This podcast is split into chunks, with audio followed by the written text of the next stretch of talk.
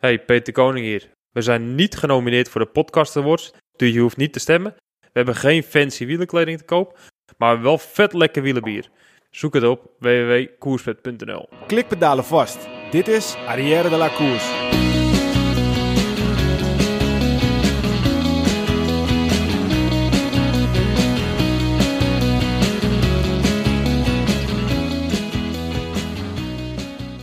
Dames en heren, jongens en meisjes, welkom bij onze podcast over wielrennen Arrière de la Course. De komende podcast gaat over wielrennen, besproken van het oogpunt van drie wielergekken die alles volgen vanaf de bank, dicht voor de tv. Vandaag aflevering 48. Ik ben Michiel Beemster. We zijn alweer heel snel erbij met deze podcast, want uh, we hebben veel te bespreken, Wilco. Ja, dat was dan een rollercoaster, hè?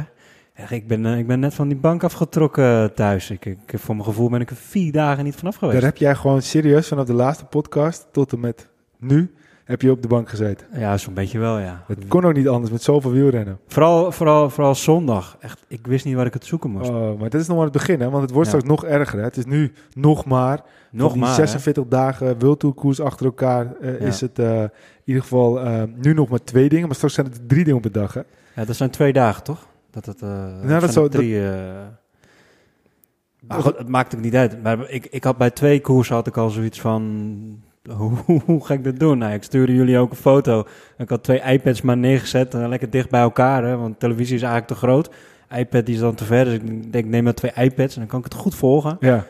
Ja, dan kijk je naar het een en dan gebeurt er wat bij het ander. En, en, en ja, dat, we hadden ook nog de pech dat, dat, dat, dat, uh, dat de finus van de Giro, uh, die viel op het moment dat er in, in, in Luik, Bastenaken, Luik een beslissende move gemaakt werd. Dus dat, ja, dat hielp allemaal niet mee. Nee, het was wat, het was wat. En uh, we hebben natuurlijk vorige keer waren we bij een, een uh, hadden we Kenny van Hummel de podcast. Toen waren we, nou, de, de laatste podcast is, was dat bijna een maand tussen, denk ik.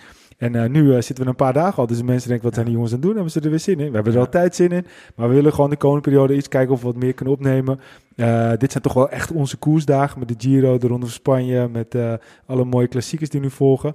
Dat vinden wij hartstikke leuk. Ik vind de Tour ook leuk, maar Tour is er heel veel natuurlijk. En nu uh, komen we wat vaker en volgens mij vallen we met de neus in onze, met de, ja. met onze neus in de boter. Hè? Ja. Nee, je komt bijna niet meer uit je woorden, hè? Ja, joh, maar het is, ik ben helemaal nog steeds flabbergasted. Ik, ik heb Peter, nog wel een ideetje trouwens, als we dan toch meerdere koersen op een dag hebben. Misschien is het voor ons wel wijs om een tweede appgroep aan te maken.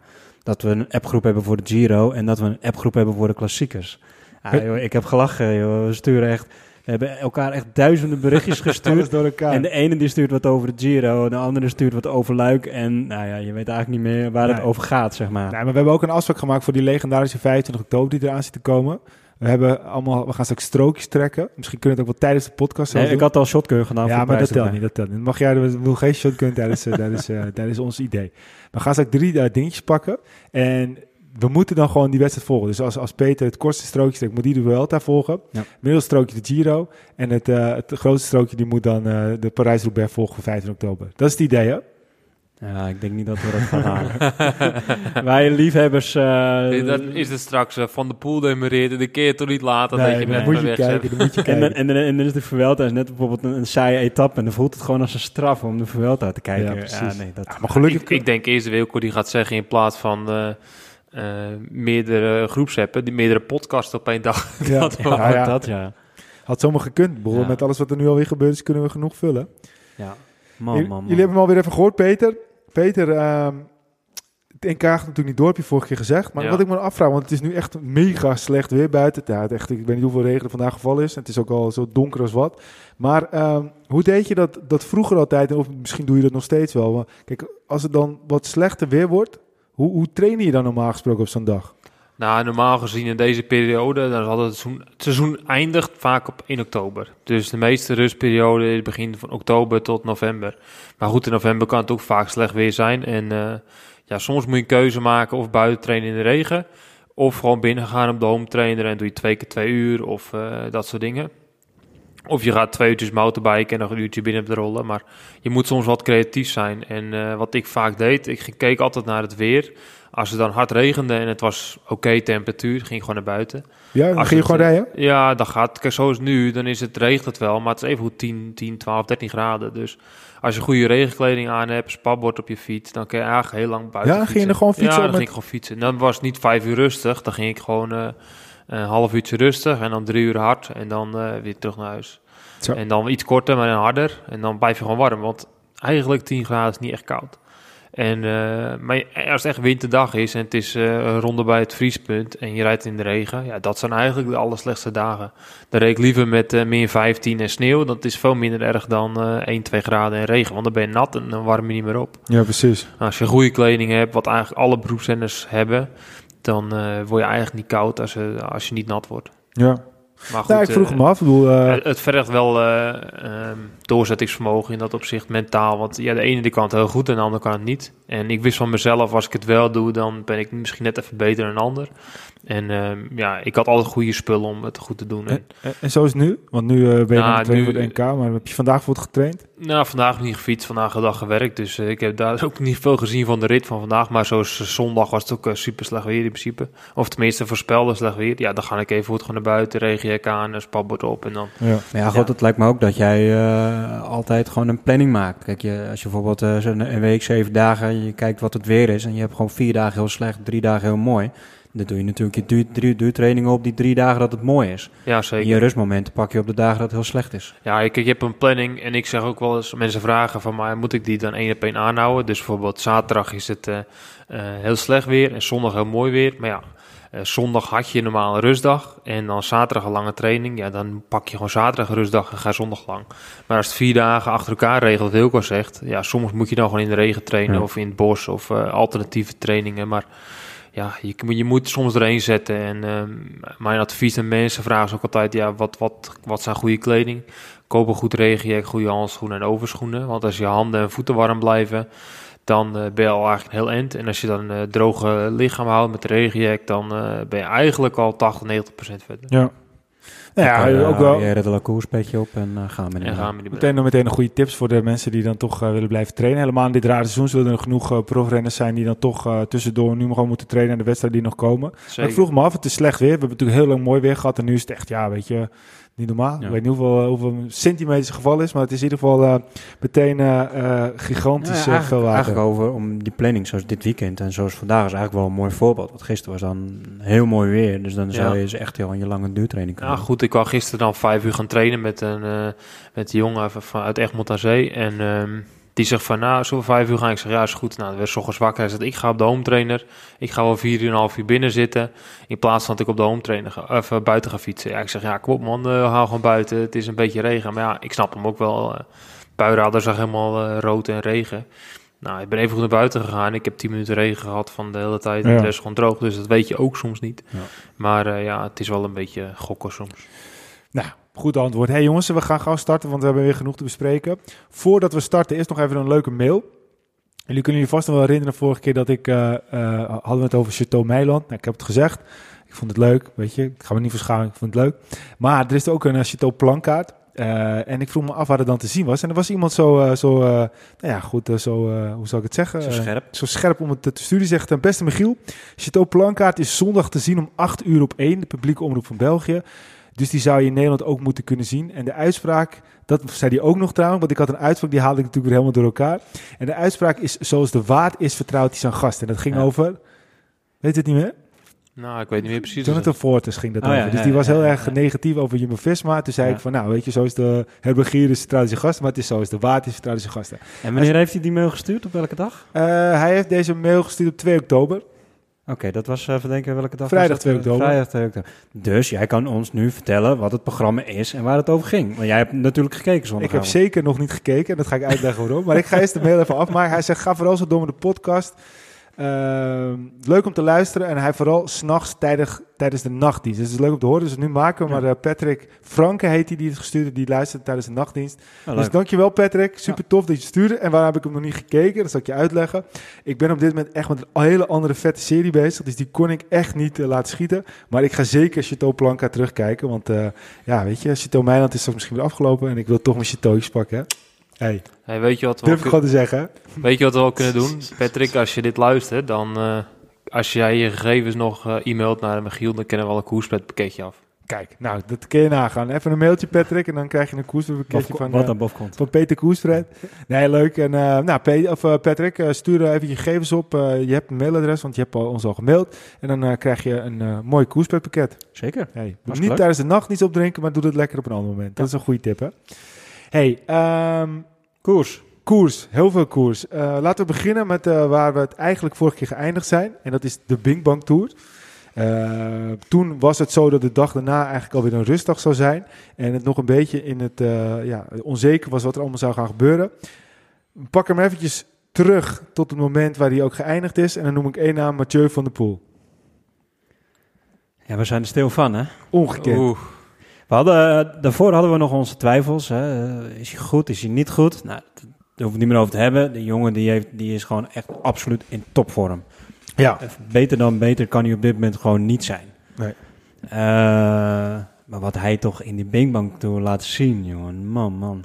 Genieten, genieten. Want ik, ik moet eerlijk zeggen, je hebt toch geen die tijdrit, die werd gewonnen door uh, Ja. Søren Kragh Andersen. Ehm eh, Mats, eh, eh, de wereldkampioen, de ex-wereldkampioen eh, Pedersen, Ja. die eh, reed ook verdomd goed daar. En ik dacht toen van de poel, oké, ik heb hem wel eens een beter tijdritje zien rijden, dat hij wat dichter stond. Later zei hij zelf, ik heb nog nooit zo'n goede tijdrit eh, gereden. Nou, goed, zegt wel veel voor ons. Zoveel verstand hebben we er dus van. Uh, maar uiteindelijk uh, bleek dus dat hij gewoon supergoed in vorm was. En dat hij ook heel tevreden was over die, over die, die tijdrit. Alleen ik dacht wel, de tijd die hij nu uh, op moet goedmaken... dat wordt met een goede Søren Kragh Andersen Ja. en een uh, goede Mats Pedersen...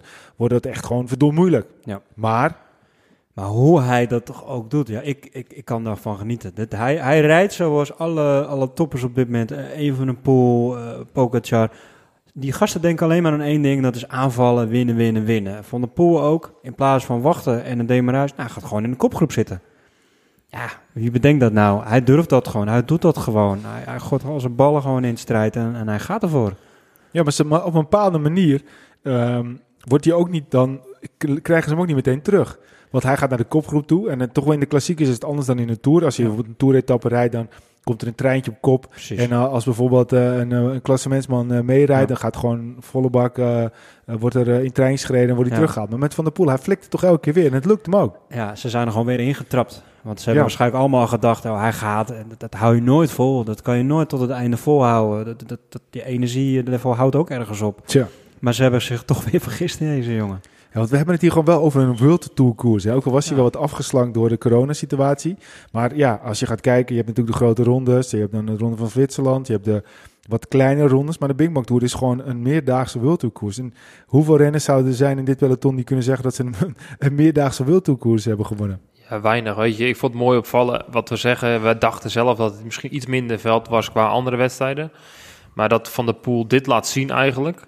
Maar vooral ook hoe goed die andere jongens waren. En dat kan je nog veel mooier vergelijken als dan Van der Poel de dag erna in luik luik waar iedereen nog fris is. Zo verschrikkelijk goed presteert. En als je dan weer teruggaat naar de dag ervoor, dat die kopgroep zo, of zo nog zo dicht komt. Dat betekent hoe verschrikkelijk goed Soren Krek anders is, Mats Pedersen is, Oliver Nijs is, al die mannen die erachter zitten. Dat over Nase, dat is eigenlijk best heel verrassend. hoog lag. Ja, dat is echt verrassend. Maar dat die was niveau natuurlijk hard gevallen nog. Was hard gevallen. Maar Maar het zegt meer over zijn val waarschijnlijk dan over, de, over zijn niveau. Ik bedoel, die val viel uiteindelijk wel mee, denk ik. ja, maar het niveau van die in in Tour was stiekem echt heel erg hoog. Ja. Maar goed. ik denk dat je deze jongens die in de Tour in de top 5 zag, alle vijf voorin gaat zien in de klassiekers. Ja, maar als je Søren Kragh Andersen ziet, die natuurlijk gewoon een gigantisch goede Tour rijdt. En er wordt Ja. wel eens gezegd van, oké, hoe lang kan je het niveau in de Tour vasthouden? Nou, je ziet het in Luik, Bastenaak, Luik. eh, van, de, van de vier eh, koplopers, eigenlijk van de vijf koplopers met uh, Moritz erbij. Ze hebben er gewoon twee, een- één en twee geëindigd in de Tour de France. Dus Ja. dat betekent ook gewoon dat, dat het niet zo is dat alleen Søren Kragh Andersen, maar dat het over het algemeen zo is. Zeker. En dat Søren Kragh Andersen er geen uitzondering voor op, Ja. op is.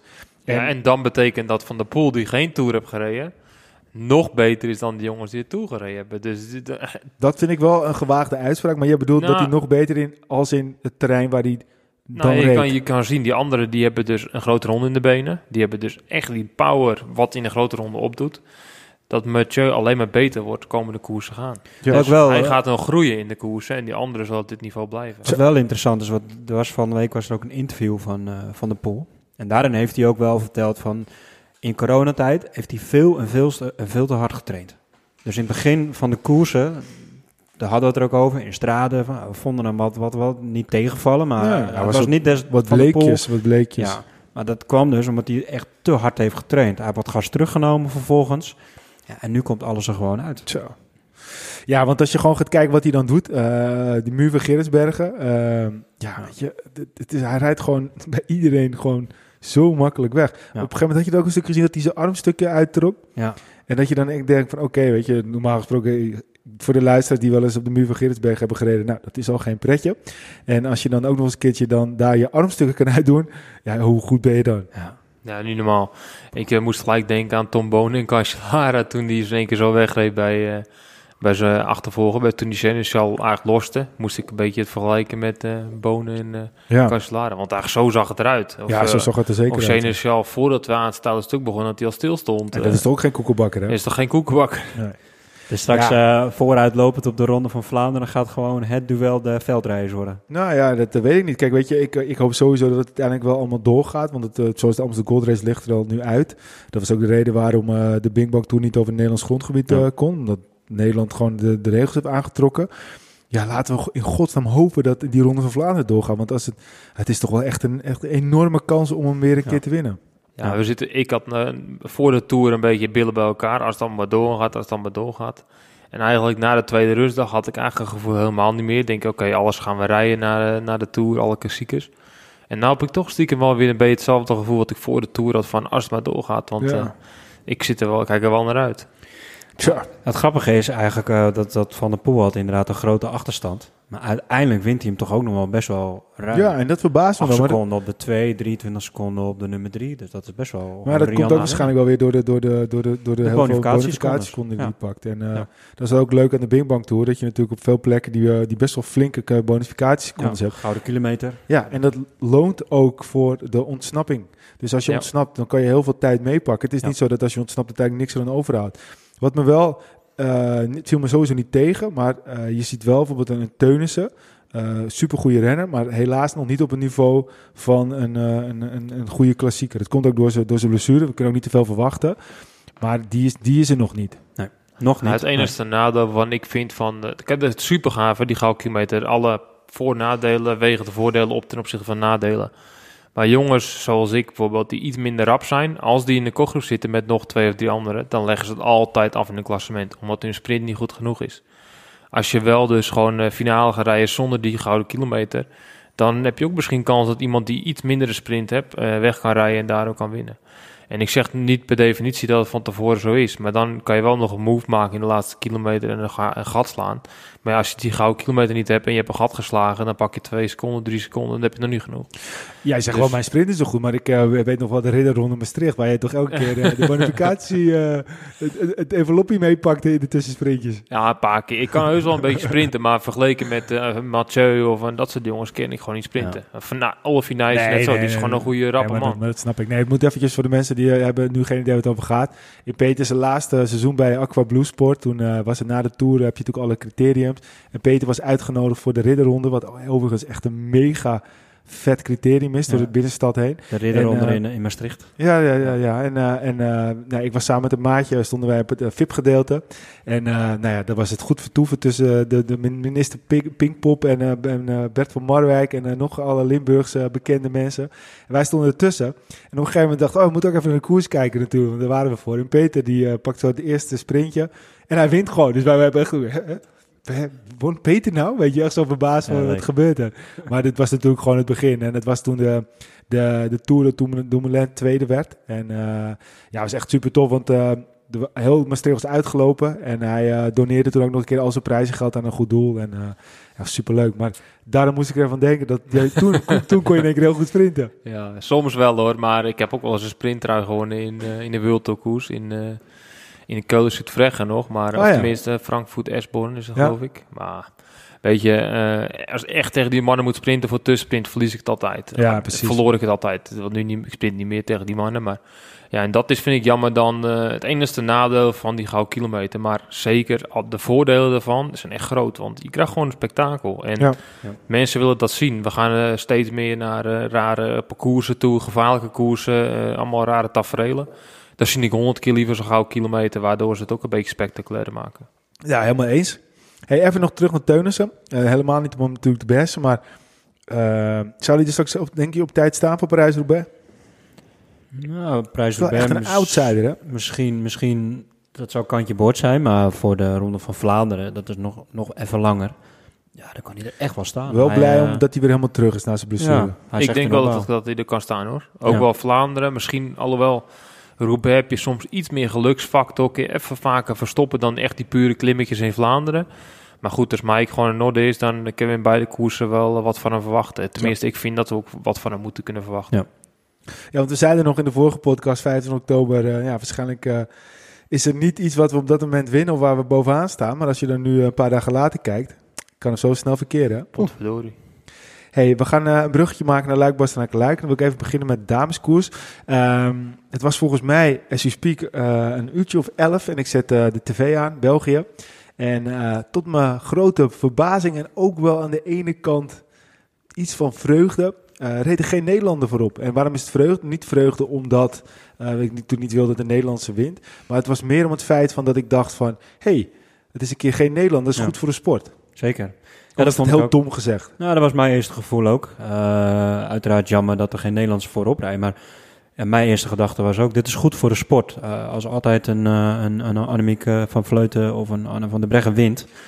Ja, dan, houdt dat, dan, dan, dan maakt dat wel een beetje eentonig en, en saai.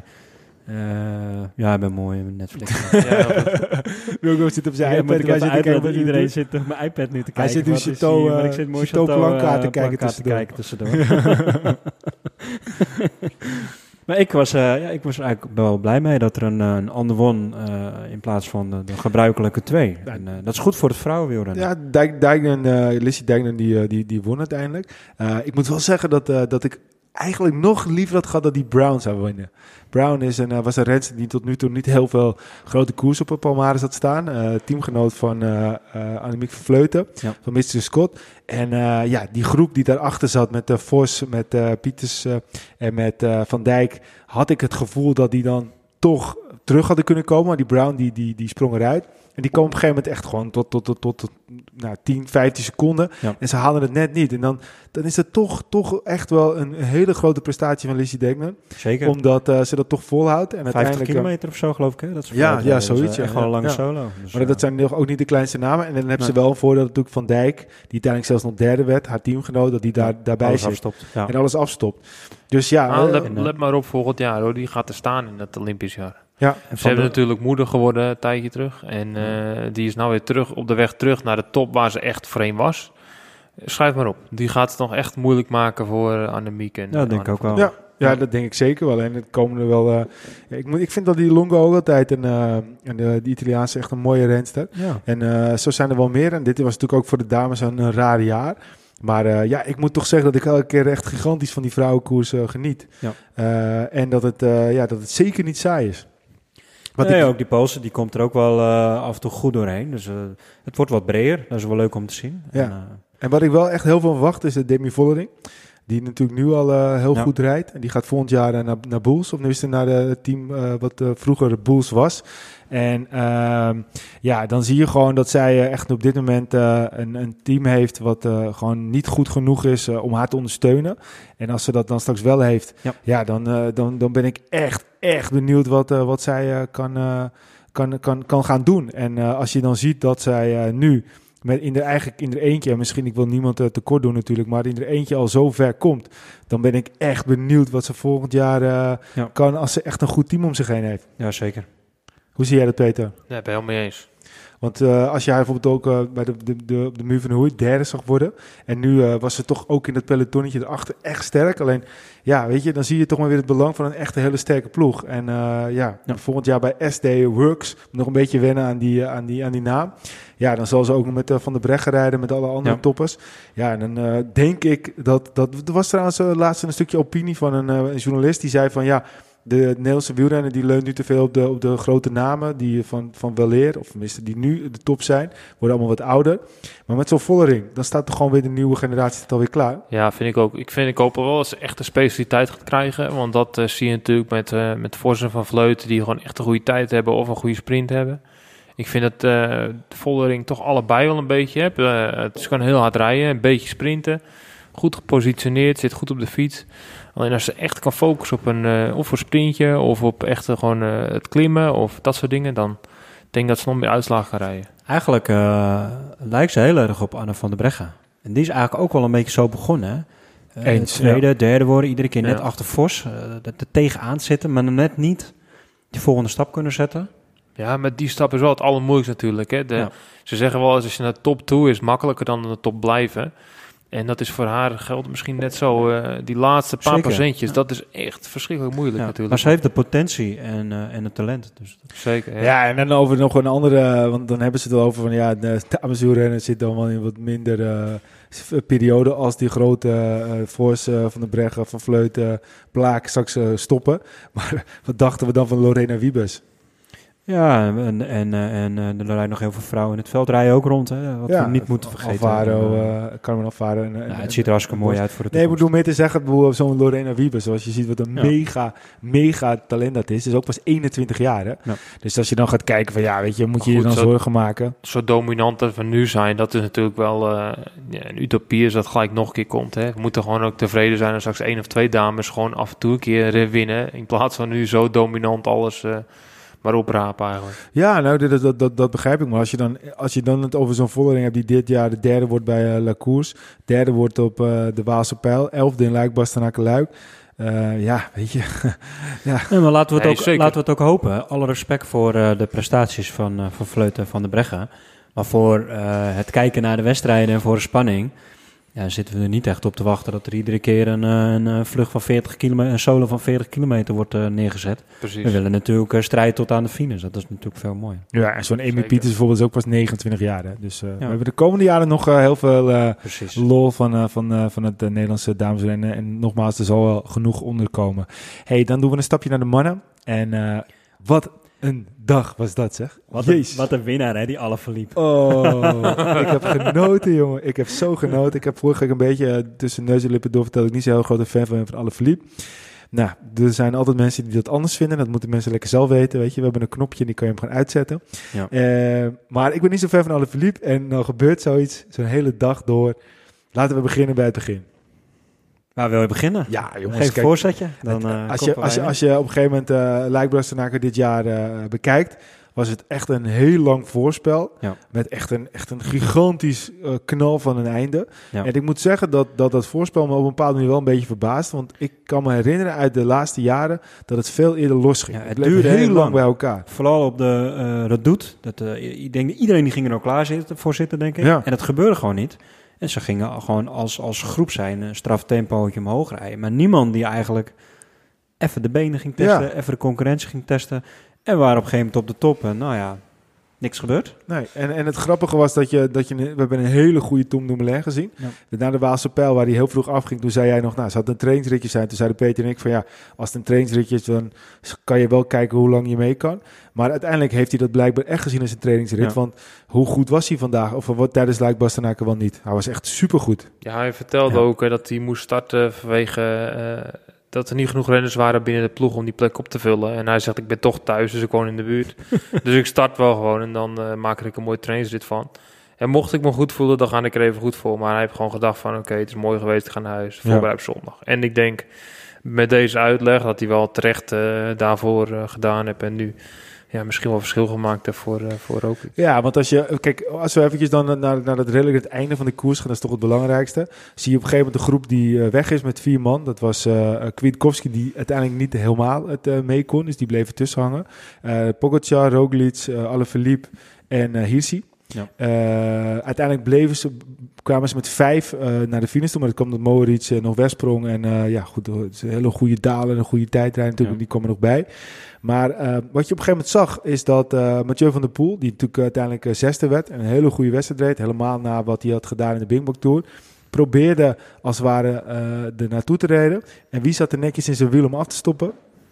Van de Pol, of uh, Tom Dumoulin. Tom Dumoulin. Ja. En toen zeiden wij, waarom dus gaat Tom Dumoulin afstoppen? Maar eigenlijk moet je al moet je nog één stap terug. Want op de laatste beklimming, dat Tom Dumoulin zo verschrikkelijk hard op kop reed en het, en het hele pelotonnetje echt in stukken reed.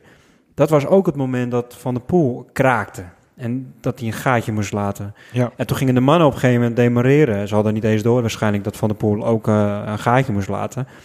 Ja, toen liet Dumoulin hem ook lopen en toen kwam hij inderdaad bij Van der Poel terecht. Maar eigenlijk is daar het, het sloopwerk van Dumoulin bij Van der Poel eh, al begonnen. Wat me opviel is dat Dumoulin, eh, dat doet hij vaker. En dat vind ik toch ook echt een hele sterke eigenschap. Hij, hij breekt dan, maar hij blijft wel rijden. Waardoor hij toch wel in de situatie komt dat hij Ja. er nog vlak achter zit. En, maar, maar om even terug te komen nadat hij dus bij Van der Poel afstopte. Dat je, toen zeiden wij tegen elkaar, ja, waarom doet hij dat nou? Omdat Roglic straks vierde wordt, dat, waarom stopt hij af, weet je wel? Eh, wat is Ja. dit? Nou, en dat eh, zaten we flink naast. Want wat gebeurde er uiteindelijk, Peter? zaten we ernaast. Ja, goed, eh, die groep blijft weg en we krijgen een mooie sprint. En ja, Roglic die wint gewoon. Ongekend. En als je, als je dan ik, mag toch hopen dat eh, Patrick Lefevre dit heel groot op canvas laat zetten en dat naar Roglic stuurt. ja, nou ja, weet je wat uiteindelijk gewoon... Wat een heerlijke finishfoto. Als we die sprint gaan analyseren, je ziet op een gegeven moment dat in eerste instantie Alaphilippe van zijn lijn afwijkt, Ja. waardoor Hirschi eh, uit zijn pedaal schiet en waardoor Hirschi weer eh, in de lijn van Pogacar komt, waardoor die als het ware ook zijn sprint kan Ja. afmaken. En het geluk van Roglic is dat hij aan de andere kant zit. Ja. Hij zit in eerste instantie denk je hij zit aan de verkeerde kant, want hij zit aan de kant waar eh ja, eh Alaphilippe zit, maar die Ja. schiet eigenlijk helemaal naar links, waardoor er ruimte komt. Ja.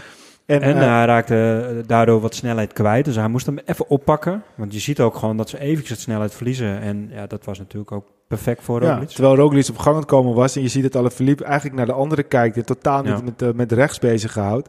Hij doet zijn hand in de lucht en daar eh, komt als een klein duveltje Roglic onderdoor. Ja. En die steekt net zijn fiets ervoor. Z- Sowieso heeft hij nooit rekening gehouden met Roglic. Reken maar dat die in de laatste kilometers om zich heen heeft gekeken. Nou, Hirschi, ja, dat weten we, die kan gewoon sprinten. Dat is een mannetje. Die moet ik in de gaten houden. Pogacar, die kan ook wel een beetje sprinten. Maar Roglic, maak ik me niet zo zorgen om. Nou ja, niet anders dat hij zo Roglic is een goede puncheur. Die kan goed de berg op sprinten. Maar dat hij ook Ja. nu kan sprinten op het vlakke met een eh, klein groepje. Ja. Ja. dat heeft ook met de kilometers te maken. Wat ik echt heel tof vond uiteindelijk is dat Roglic natuurlijk won sowieso. Maar we, we, zaten, we, we dachten al wel dat eh eh Alaphilippe gedisqualificeerd zou worden. Dat gebeurde ook uiteindelijk. En wat uiteindelijk dan goed is, is dat Roglic gewoon echt eerlijk gewoon al won. En anders krijg je ook van ja, maar Alaphilippe precies. werd gedisqualificeerd en eh bladibladibla. Ja. Hij was gewoon eerder, hij won. Twee velgdiktes was hij gewoon in. En het was een legendarische finishfoto. Ja, mooie kan niet. Wat, wat ik nog wel kwijt wil, afgelopen week was er bij eh, Extra Time op eh, Sportza. Extra temp koers, ja. Ja, en daar zat eh Eddie Merckx, als ik het goed heb, met Tom Bonen en Patrick Lefevre en José de Kouwer. ja. En die hebben daar Groenewegen nog een keer, eh, Tom Bonen wat milder, maar die hebben eh, Groenewegen nog eventjes helemaal eh, met de grond eh, vlak gemaakt, gelijk gemaakt. Ja. Ja, als ik nu zie wat Alaphilippe doet, dan mis ik toch wel de opmerking of een reactie van, eh, van Patrick Lefevre. Als jij je zo neerzet tegenover Groenewegen, maar je eigen renners zijn echt niet beter dan wat Groenewegen doet. Van je lijn afgaan, niet de gevolgen meeneemt, maar gewoon van je lijn afgaan. Ja, dan vind ik dat wel een heel zwak moment van Patrick Lefevre. Ja, en dat is gewoon het hele moeilijke. Want je zag bijvoorbeeld natuurlijk ook in de sprint met, eh, met Van Vleuten tijdens het wereldkampioenschap. eh, Met eh, Longo. Longo was het? Ja, Ja, eh, zag je natuurlijk ook dat die, eh, dat die een, eh, een tikje of iets dergelijks doet. Ja. Dan vallen ze niet en dan wordt het afgedaan als oké eh Ja, het gaat mij nu meer gewoon dat er, een- dat er een, een Patrick Lefevre, we noemen hem ook gewoon bij naam, want het is ook gewoon zo, dat die zich... Maar zo heet hij ook. Hij, hij roept van alles over, over Groenewegen. Kijk, bij de vrouwen gebeurt het ook, maar die ploegleiders hoor je niet over en weer. Dat, dat, het is niet goed wat er gebeurt, maar er wordt, iemand wordt niet afgemaakt, zeg maar. En Patrick Lefevre, die heeft, zoals iedereen weet, heel veel dingen geroepen over Groenewegen. Maar als je eigen renners niet beter zijn, dan- kom op, dan moet je dat niet gaan roepen over een andere renner. Ja, maar het zegt gewoon meer over het feit van wat, wat daar gebeurd is in Polen. We hebben het natuurlijk heel vaak al over gehad. Het is van zulke snelheid gegaan. en Het is gewoon gigantisch fout afgelopen. Ja. Daar wordt op gereageerd. En nu ja maar als Hirschi hard was gevallen, dan was er ook gereageerd, ja. dat is wat Wilco bedoelt. Het is gewoon scheef. En dat is, Dat is in dit ook. geval, weer terug te gaan naar de podcast met Kenny, hij verdient nu een gele kaart. En als hij nog een keer een gele kaart, dan moet hij gewoon geschorst worden. Daar waren we het over eens, ja. En dat is gewoon een heel mooi systeem. En nu is het ook gewoon een punt. Hij wordt alleen teruggezet in de uitslag. Oké, hij maakt een fout, dat kan gebeuren. Hij krijgt een gele kaart, hij wordt teruggezet in de uitslag, klaar. Gebeurt nog een keer, rode kaart, schorsing. Vond ik Ja. heel mooi, eh, mooi iets. Ja. En dan ben je precies, dan gaat nu dat zo'n fout niet meer maken. Hij geeft Nee. ook aan van, ik ga niet meer te vroeg mijn handen in de lucht opsteken. Ik ga niet meer eh, dat... Nee. Ja, die wordt gewoon bewust van. En ja, eh, dat is een beetje wat er ook gebeurt in zijn hoofd. Kijk, hij wordt wereldkampioen. Eh, hij denkt, ik ga het wel even doen. Het is natuurlijk een macho, het is een showman, het is een soort van Fouclair 2.0. Eh, hij denkt dat hij alles uit de hooghoed moet toveren om zo, zo geliefd mogelijk te zijn. Ja, nou maakt hij gewoon twee keer een fout. Ja, En- maakt, maakt, maakt meerdere fouten. Hij doet gedraagt zich raar. Dat is ook wel, wel grappig wat jij zegt. En eh, je hebt eh, zo'n complotdenker op, eh, op Twitter die echt alles wat er gebeurt in het wielrennen onder een vergrootglas stelt en daar eh, ja, eh, ze- zijn mening over geeft. Dat was ook de eerste die online eh, toen plaatste van wat er uit de achterzak van Evenepoel werd gehaald tijdens ja, de ronde van ja. Lombardije. En tal van andere dingen. Elke keer als er wat gebeurt, dan zit hij er bovenop. En die stelde meteen de vraag aan Lefevre. Er wordt nooit op gereageerd, uiteraard, van... dat of het niet te maken kan hebben met die, eh, met die finale cocktail van eh, de Koning Quickstep. Ja. Omdat hij helemaal waarschijnlijk opgefokt was door de cafeïne, weet ik wat hij allemaal Oh, had ja, gehad. Dat suggereerde niet. Ik zeg niet dat hij dat gebruikt heeft, helemaal niet. Want eh, ik wil niet alle Bel onze Belgische luisters tegen ons, want dat is helemaal niet de bedoeling. Maar het, het zou wel misschien iets verklaren dat hij heel veel rare dingen achter elkaar deed.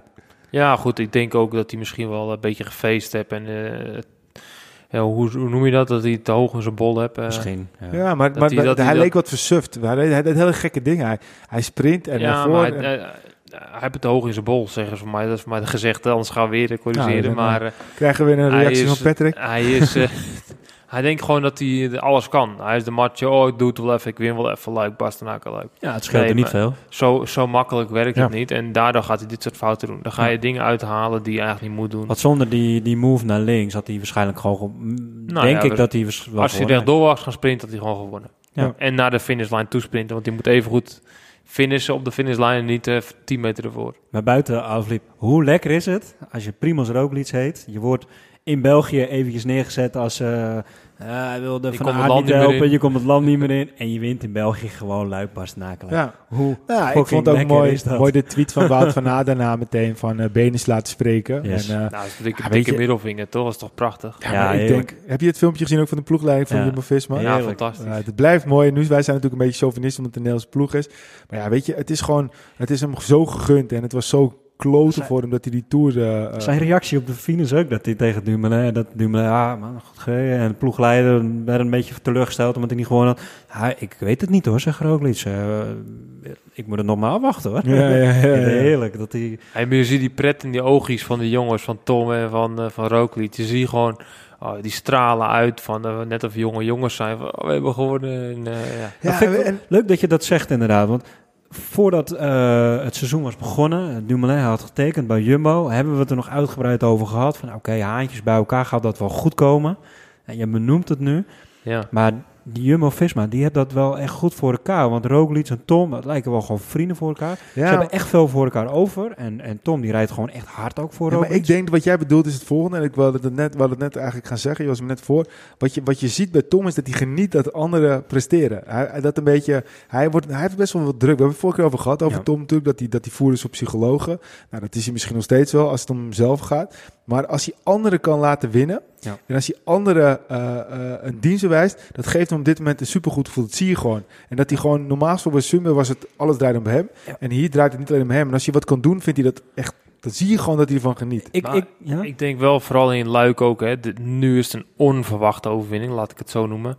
Dan, dan wordt die euforie wordt toch even iets anders dan als je een soort van verwachte overwinning binnenhaalt voor de Tour. Dan zou ze de Tour gewoon hebben, zijn ze heel blij. Maar nu zie je een soort van oprechte blijdschap, dat je iets, iets wint wat je totaal niet verwacht.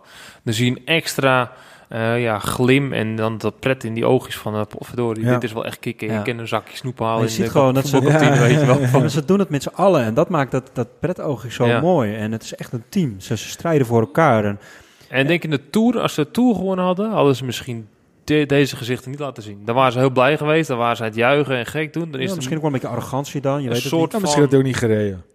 Ja, misschien een soort van maar- verwacht. Maar Dan- Roglic dan- wil nu ook nog wat laten zien. hè. Hij wil wat Ja. terug doen. Hij- Kijk, het hele verhaal met Wout van Aert. Kijk, hij had waarschijnlijk gewoon de benen niet tijdens het WK. Maar hij voelt zich ook gewoon een beetje bezwaard. Hij was de man, hij had moeten winnen en hij wint niet. En hij wil nu wat teruggeven. En daardoor vindt hij misschien net even harder. Hij weet dat het mooi was geweest als Wout daar misschien was geweest in die finish. Dat ze met z'n drietjes daar stonden. van, Oh ja, ja. Ja, maar ja, als dan had hij waarschijnlijk zelf de grote favoriet ook wel geweest. Weet je wat Dumoulin in, in mijn eh, eh, beleving nu ook heeft laten zien? Hij is nu nog te goed om, om, om altijd maar te knechten. Het gaat echt nog wel een grote ronde eh, echt wel meespelen om, om de prijzen. Maar hij laat nu al zien, hij voelt zich niet te groot om voor een ander te rijden. Wat Robert Geesink nu doet voor Jumbo-Visma. Over vijf jaar dan kan Tom, de, Tom Dumoulin het echt ook uh, ja, gaan nou ja, doen. dat, dat, dat, dat Hij is, kan knechten, hij, hij heeft heel veel ervaring en, en hij geniet er ook nog eens van. dat is moeilijk te zeggen natuurlijk, maar in ieder geval het is een teamplay en dat is mooi om te zien. Over teamplays gesproken, dat is iets wat jij eh, nog zeker even wilt benoemen. Lennart Hofstede. Die was, eh, ik, die, die vond ik echt. Nou, jij, Peter, benoemde het later ook nog. Ik vond hem echt werelds. Wat hij eh, de laatste 50 kilometer continu aan het doen was van achter naar voren, achter naar voren. En Roglic had continu wat, wat hij in de Tour bij Van Aert deed in zijn wiel zitten. Dat had hij nu met de Hofstede. Ik had nooit verwacht dat de Hofstede zo goed zou zijn. Ja. Maar tot laatste 19, voor mij was het 19 kilometer. Toen ging hij er pas vanaf. Het is een hele gewaardeerde kracht hè, binnen het team. Vorig jaar Ja. natuurlijk ook in het team gezeten eh, waar uh, was Roglic hij eh, de goed, Vuelta het mee won. En eh, ja, weet je... Dankzij hem heeft Roglic gewonnen, denk ik.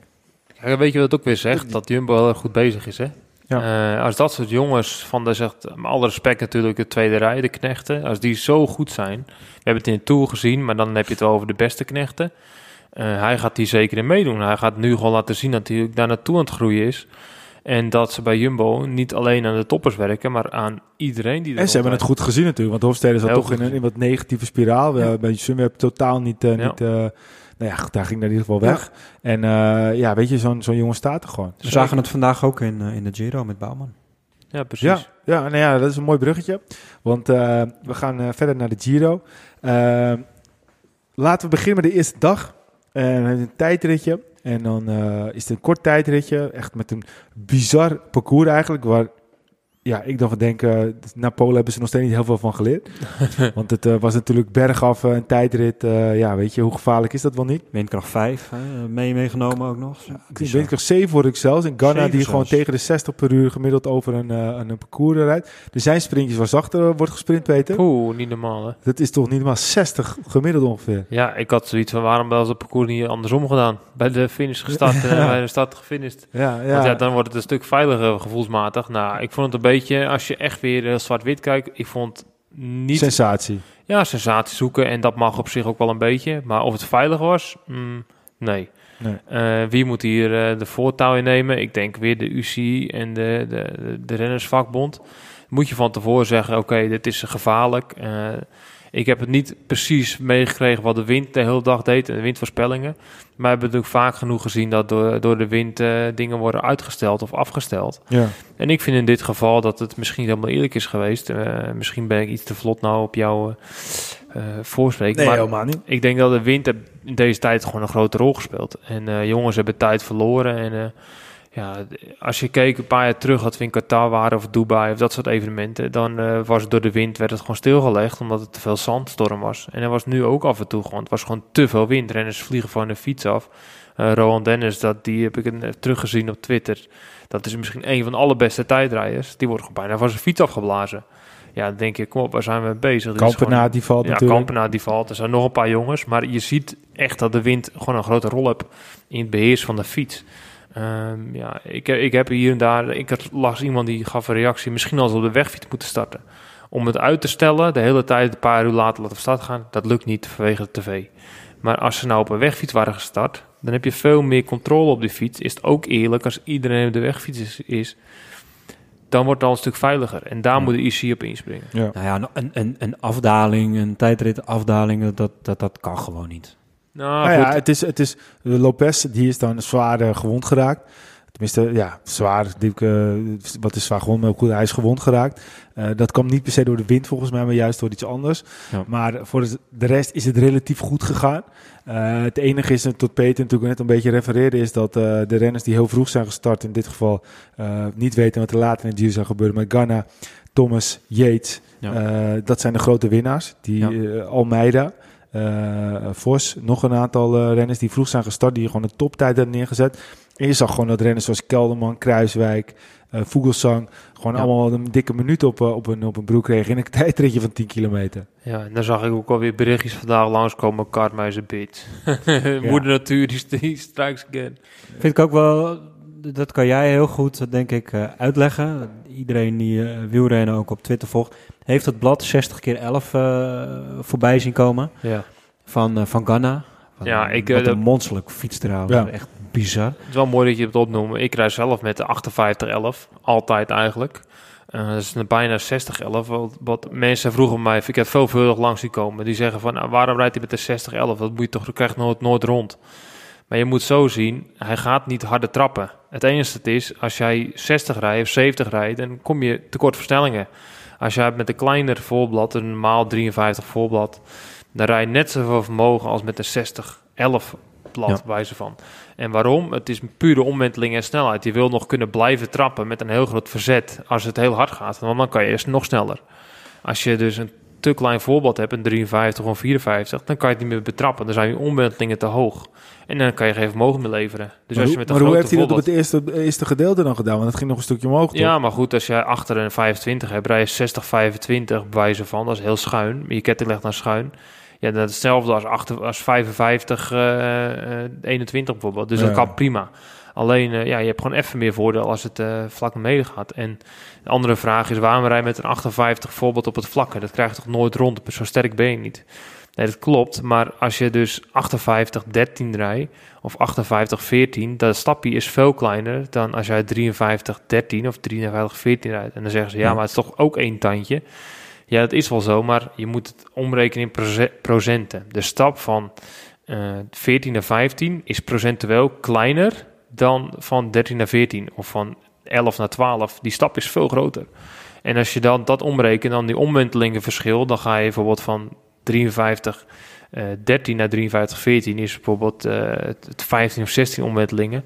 En van, eh, van 14 naar 15 is bijvoorbeeld eh 11 of 12 omwentelingen. Dus je hebt veel kleinere stapjes als je een grote voorbeeld hebt. Dus dat is een beetje Ja. geheim van de tijdreis waarom ze vaak een grote blad steken. Ja, En- precies. en dat zag je ook bij Ghana. Hij gaat echt niet meer wattage trappen door een grote voorblad. Het enige, hij heeft een extra eh, verzetje als het echt hard gaat, dat hij nog bij kan trappen en nog Ja. sneller kan. Nou ja, het, werkt in ieder geval, want hij won uh, ruimschoots. Ja, mooi kon, eh, om- de mooi om te zien. Jij, als tijdrijder moest daarvan genoten hebben. Ja, ik zat op het puntje van mijn stoel. Ik vind het natuurlijk mooi om te zien. En eh, ik zat wel gelijk al te zien, te kijken van, ja, het is het wel, is het wel waard, het is wel gevaarlijk. Ja, heel gevaarlijk. En als ik er goed op viel, dat heb ik ook op Twitter teruggelezen bij een Engelse journalist. Die zei ook van, ja, die steentjes, dat is gewoon geasfalteerd op een doek. Ze hebben asfalt neergelegd op, eh, op slechte eh, steentjes. En daar hebben ze gewoon asfalt overheen gelegd. En eh, daar zijn ze overheen gegaan. Tja. Ja, hoe bizar is het dat ze Ja. mooi zo weg kunnen halen. Ja. Het was fenomenaal. Maar het was, het was al gewoon de eerste etappe, tijdrit. En, en, en er gebeurt gelijk al genoeg. Tja. Dus de stempel was gelijk al... al, al- om, om nog even... Ghana, fantastisch, fenomenaal. Niemand had hem hier geklopt. Ik denk, maak jij wie er was gestart. Zelfs al Wout van Aert had hem niet geklopt. Maar de nummer twee, jongens. Almeida. Poeh, mooi om te zien. Zo'n jonge Ja. jongen. Zo eigenlijk relatief licht. Vooruit zo verschrikkelijk hard. Daar hebben we het laatst nog niet van gezien. Nee, want eh, we, we verwachten hem natuurlijk al een beetje, dat hij dat Ja. die coming man. Ik moet zeggen dat, ehm, ja goed, sinds een, eh, sinds een aantal jaren, eh eh, Harold, die eh, vraagt steeds aan mij, wil jij wat namen geven voor de Vuelta, de Tour de France, eh, Giro, voor zijn lijstje met zijn maten. Nou, ik moet zeggen dat, ik, eh, dat hij het altijd bij als laatste ei- eindigt, dus sowieso slecht eh, ben ik in het voorspellen. Maar dit jaar eh, keek ik naar de lijst, ik zei, dacht, weet je, je moet sowieso Almeida nemen. Dus het was volgens mij echt gewoon, kostte bijna niks. En een jonge renner, kan mooi heel veel keren goed resultaat rijden. Heeft ook nog een redelijke s- sterke eindschot als het een beetje bergop gaat met een kleine groep. En waar Rempel de eerste dag pakt hij meteen al Ja. een fantastische plek. Dus dan zie je maar, weet je wel, met zulke jonge renners. En hij was dan ook heel goed in, eh, was het de ronde van de 1 dan? Was dat uh, Almeida? Toedelen. To the land. Nou, ik weet, eh, weet hij was in ieder geval, toen in die tijd was hij al heel sterk. Dus we hadden hem al meerdere keren gezien.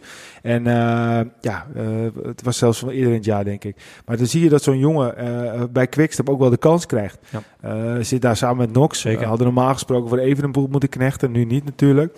Maar ja, Almeida, en als we dan even verder op gaan, dan pakt het helemaal goed voor hem Ja. uit.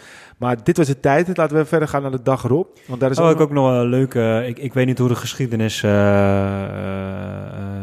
is geweest, maar voor Ghana was het sowieso heel leuk. Hè? Zijn eerste Grand Tour, de allereerste etappe. En hij pakt gelijk de, de roze trui, de puntentrui, de bergtrui.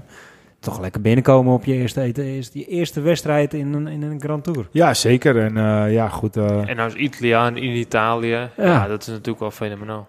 In je wereldkampioenstruitje. Ja, en dik, hè. Ook gewoon niet een klein beetje, gewoon Ja. dik. zeker, zeker. Mooi ja, goed, eh, fantastisch. En, en ook Ja. voor Italië mooi dat hij meteen pakte.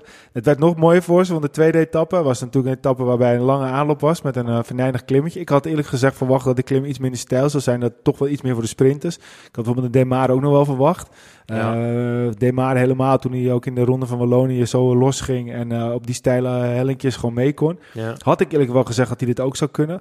Maar het werd uiteindelijk een strijd tussen Ulissi en Sagan. En, een, eh, en een nieuwe Deen van de Quickstep. Weer een jonge, jonge renner.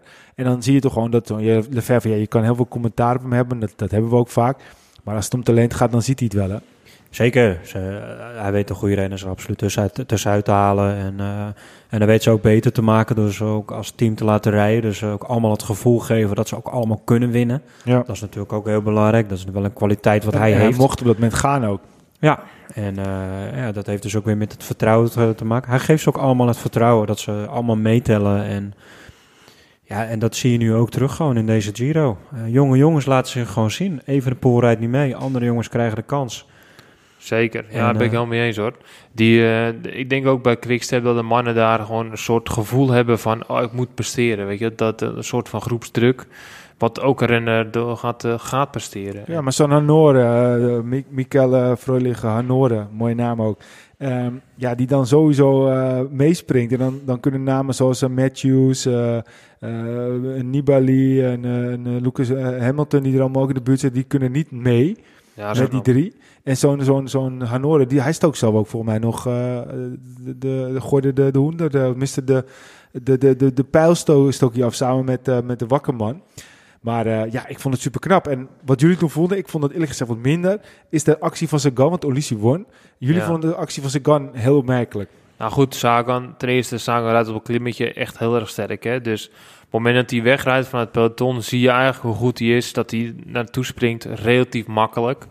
Ja, je Eh, ziet hem nog omkijken. Hè, eh, van, ja, jongens, waarom rijden jullie niet meer mee? Eh, Precies, dus ik zag al een beetje van hij knalt er in- één keer naartoe, maar ook wel gereserveerd. Dus je ziet een beetje dat hij niet heel agressief naartoe rijdt van dat hij net op hang en wurg eraan komt. Hij rijdt er relatief ja, goed naartoe, steady.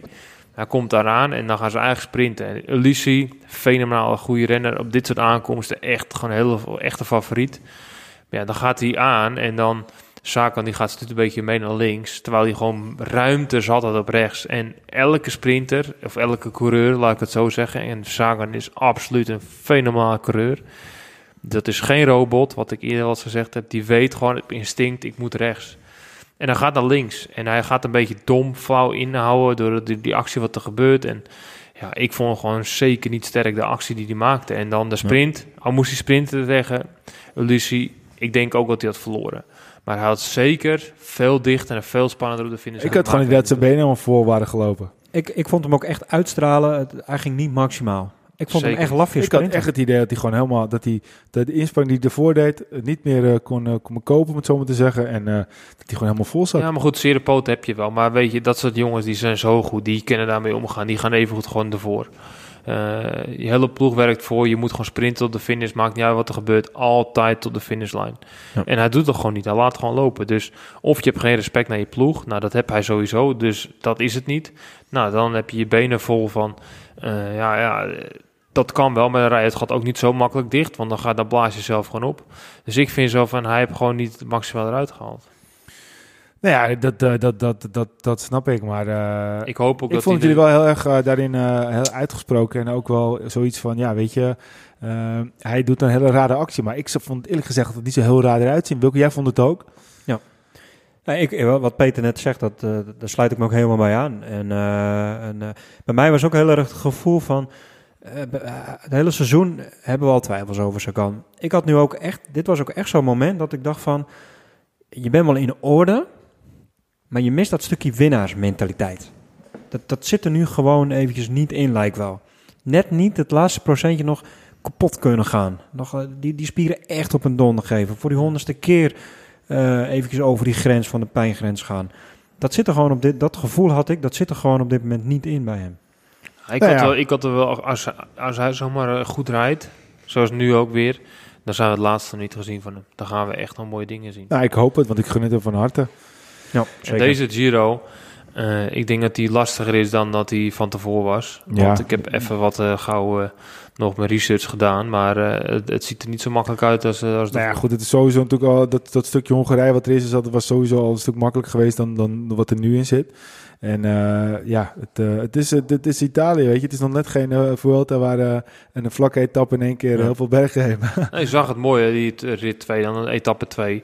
Die finish is zeker geen massasprint. Dus ja, dat is al een groot verschil met, eh met Hongarije. ja. Maar goed, de sprinters die hadden hier ook niet op gerekend. Hè? De, de- de- voor mij Nee, was er geen waar. enkele sprinter die had gezegd, eh, die gaan we eventjes pakken. Nee, maar zo'n De Mare, als die de vorm die in Wallonië had, dat hij dus gewoon bij die steile klim overheen Ja. komt. Dan had Hij ik het eens redelijk vroeg trainen, vond ik. Want ik zat hem op, Ja. op het te letten. hè, En eh, de commentatoren van tv die zagen het niet. Maar ik zag hem redelijk hard erheen zakken. Hij had zoiets van, oké, shit. Ja, gewoon, Eh, gewoon geen energie. In, Geen hele energie. Miles Kotsen, die voor hem op kop reed. Die reed redelijk strak tempo. En in één keer zegt hij in zijn oortje van, laat me zitten jongens.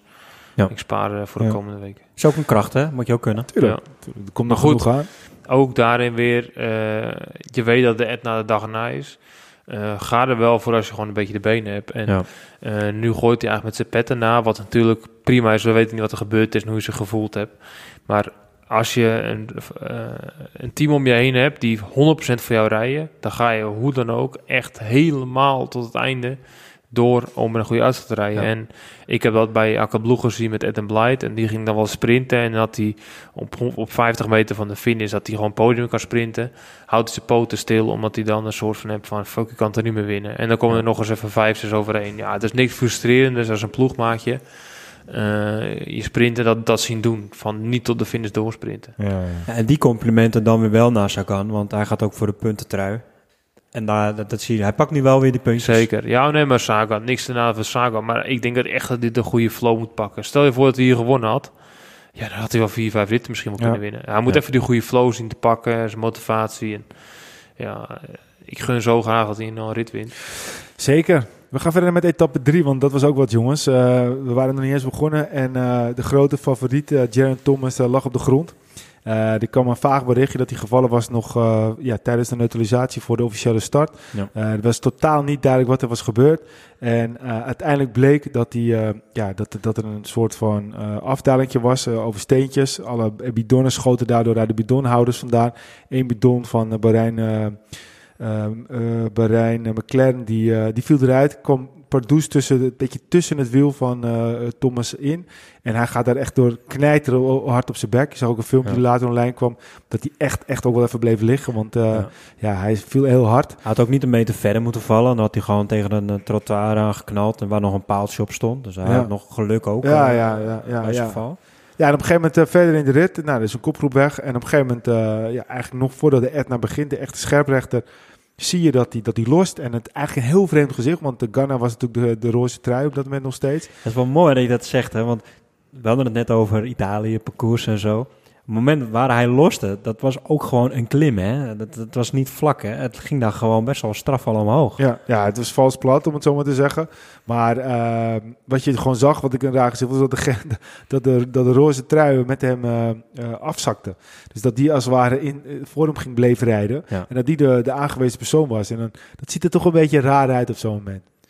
Dat is heel begrijpelijk, maar het zag er toch raar Ja. uit. Ja. Het is alsof het om de roze trui, daarom zijn ze continu in beeld. Maar het ging om Thomas. Nou, je zag op een gegeven moment dat het, dat, dat het hem niet ging worden. Ja. Ja. de kopgroep was nog steeds weg. Op een gegeven moment waren ze nog uitgedund met de Visconti en eh Ca- Cacedo. Eh, in het EF Pro Cycling eh, fantastische shirtje. Alleen dan nog weer de Ecuadoriaanse, nee, ja, de Ecuadoriaanse versie. Dus hij is Ecuadoriaans kampioen. Eh, dus het is niet alleen Carapaz daar.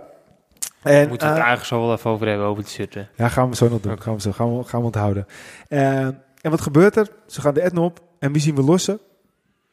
Yates, Yates. heerlijk. De twee favorieten, misschien samen met Vogelsang en Nibali. Ja, Yates zal wel gedacht hebben, joh, ik ga niet weer eh, 13 dagen in die roze trui rijden. Dat ga ik Ja, echt, maar het, echt het, niet het, doen. bizarre was dat niet zo lang daarvoor Mo, eh eh, Scott met zijn hele ploeg vooraan reed. Voor de hem. hele etappe hebben ze het kopwerk gedaan. En uiteindelijk, het was een bizar. En het, wat dus gebeurde, is dat op een gegeven moment Bora Hans Grober ging, eh, op kop ging rijden voor Meijken, want die voelde zich goed. En die gast die, die, die, die vooraan die rijdt, Ja. Ja, ik weet niet wat hij deed, maar hij heeft of geen oortje in of hij eh, le- kijkt niet achterom. Die reed zo hard erop dat, hij de, hard, dat hij de rest allemaal uit het wiel reed. Je zag die mannen van Ineos ook echt kijken, dag. En toen kwam hij terug en toen ging hij weer rijden. En toen reed hij weer weg. Dus zat hij echt Ja. helemaal boos, werd hij een beetje. Ja. En op een gegeven moment ging Ineos op kop rijden. Dat was helemaal een raar gezicht. Dat Ineos nu op kop rijden. Want, Maar hij, die jongen, om terug te komen op die jongen van Bora, hij reed ook wel gewoon belachelijk hard op kop. Hij, eh, er zat geen, helemaal geen maat in, zeg maar. Hij ging gewoon snoeien op kop rijden, jongens. Ja. eh. ja, maar daarna... Terwijl hij iets minder had gedaan, had hij eh, veel meer van mij hij, werd nog, hij werd nog boos ook. En op een gegeven moment zag je dus nog steeds die twee, eh, die Visconti en eh Caicedo eh, voorop. En wat het mooie was, dat op een gegeven moment eh, dus Ineos op kop reed. Toen dacht ik, Ineos, eh, waarom rijdt die op kop? Toen op een gegeven moment gingen die zelfs aanvallen. Ja. En eh, toen, toen werd, uiteindelijk was er helemaal geen, eh, geen controle meer. Toen zag je dus dat al meteen dat Kelderman echt supergoed was. Ja, die was goed. Castelviejo was de Ineos-rijder die aan was gevallen. Van Hoeken die was meegesprongen. Dus op dat moment waren er vier renners voorop. En je ziet Kelderman denken, wat nu? Ik ben Ja. supergoed. Kijken, kijken, kijken. Er gebeurde niet zoveel. Ja. En hij denkt, fuck it, ik ga gewoon. Ja, dat zei hij ook. Hè. Hij zei, ja, er was gewoon weinig controle. Dus dat, eh, ja, het moment was daar ook gewoon om, eh, om te gaan. En uiteindelijk een goede keuze natuurlijk. Ja, Maar eh, eerder op de Etna, ik, zat, ik zat tijdens de Etna ook wel vol vragen. Want je ziet op een gegeven moment ook dat Ineos-treintje achter de jongen van Bora rijden. ja precies. En Hart die reed op, op kop.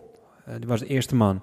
Terwijl ik dan denk, waarom zat hij dan niet in het... Want hij is in principe toch ook gewoon dan de betere klimmer van allemaal. Waarom gooit Ineos het roer niet om en proberen ze met Hart niet Ja, gewoon... terwijl hij uiteindelijk eh 2, 2 minuten 33 verliest. En als Ja. je dan gaat kijken wie de eerste Ineos-renner eh, is...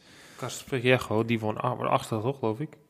Ja, dan is het Castelviejo. Dus waarschijnlijk zetten ze nu... eh Castelviejo, ja, die zakte dus terug. En dat is dus Ja. de eerste eh, de renner. Ja, maar het klassement staat hij al op zes of zeven minuten van gisteren. Ja, Ja, dat is toch vaag dan? Dus, dus ja, dat is geen...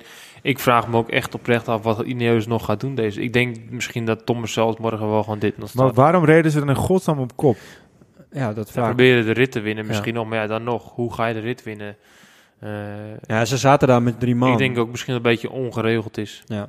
Want als je nu gaat Ze waren kijken... dat ook even kwijt. Ze hadden een heel ander plan hè, voor vandaag. Ja, maar Gigan Hart, die reed dus op kop. Dat is nu nog de eerste eh, renner in het klassement op plaats 24. Ja. Castelviejo staat 37 op 6,29. en, dat, En, en Gigan Hart staat op 3,12. En dat bedoel ik, want Hart die kan ook goed klimmen. En volgens mij heeft hij vorig jaar in de Giro ook heel goed gereden. Ja, ja, ja maar, maar ik snap niet waarom hij dan op kop ging rijden. Nee, daarom. Dat was mijn vraag ook. Want op een En, gegeven moment was eh, ook nog Swift zelfs ook nog, die Ja. een stukje de kopweek deed. Eigenlijk Ja. ook een sprinter van origine. Ja. Maar goed, Kelderman is weg en wij werden gek. Ik dacht, jeetje. Kelderman, Wilco Kelderman. Eindelijk.